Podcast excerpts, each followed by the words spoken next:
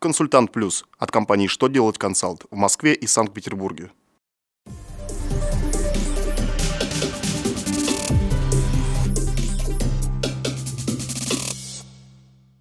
Добрый день! Для вас работает служба информации телеканала «Что делать ТВ» в студии Алексей Шардуба.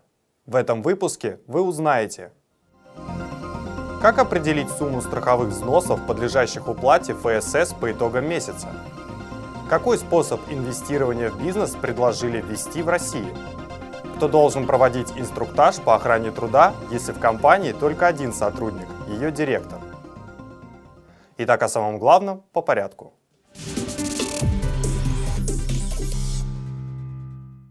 Минфин разъяснил, что определить сумму страховых взносов, подлежащую уплате фонд социального страхования по итогам месяца, нужно нарастающим итогом. То есть при исчислении страховых взносов за соответствующий календарный месяц в течение расчетного периода плательщики уменьшают сумму страховых взносов на обязательное социальное страхование на случай временной нетрудоспособности и в связи с материнством, начисленных с начала года на сумму расходов на выплату пособий за счет ПСС. Если по итогам отчетного или расчетного периода расходы превысят начисления, сумма перерасхода засчитывается в счет уплаты страховых взносов за последующие месяцы расчетного периода.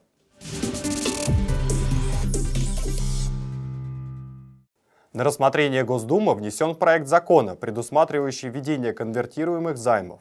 Согласно проекту, заемщики могут стать общества с ограниченной ответственностью или непубличные общества, а взаимодавцами – любые лица.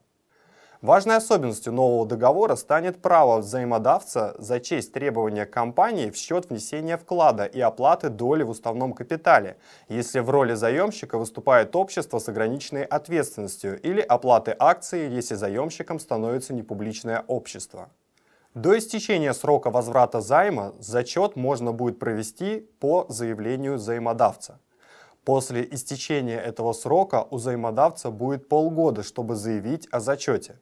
При этом проценты за исполнение денежных средств начисляться не будут. Авторы законопроекта подчеркнули, что подобный способ инвестирования положительно проявил себя за рубежом.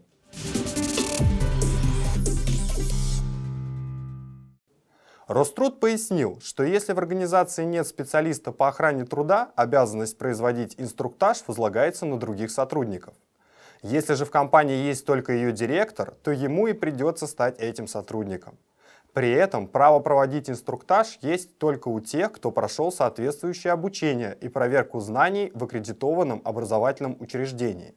Также Роструд подчеркнул, что данное правило действует только в том случае, если с директором заключен трудовой договор.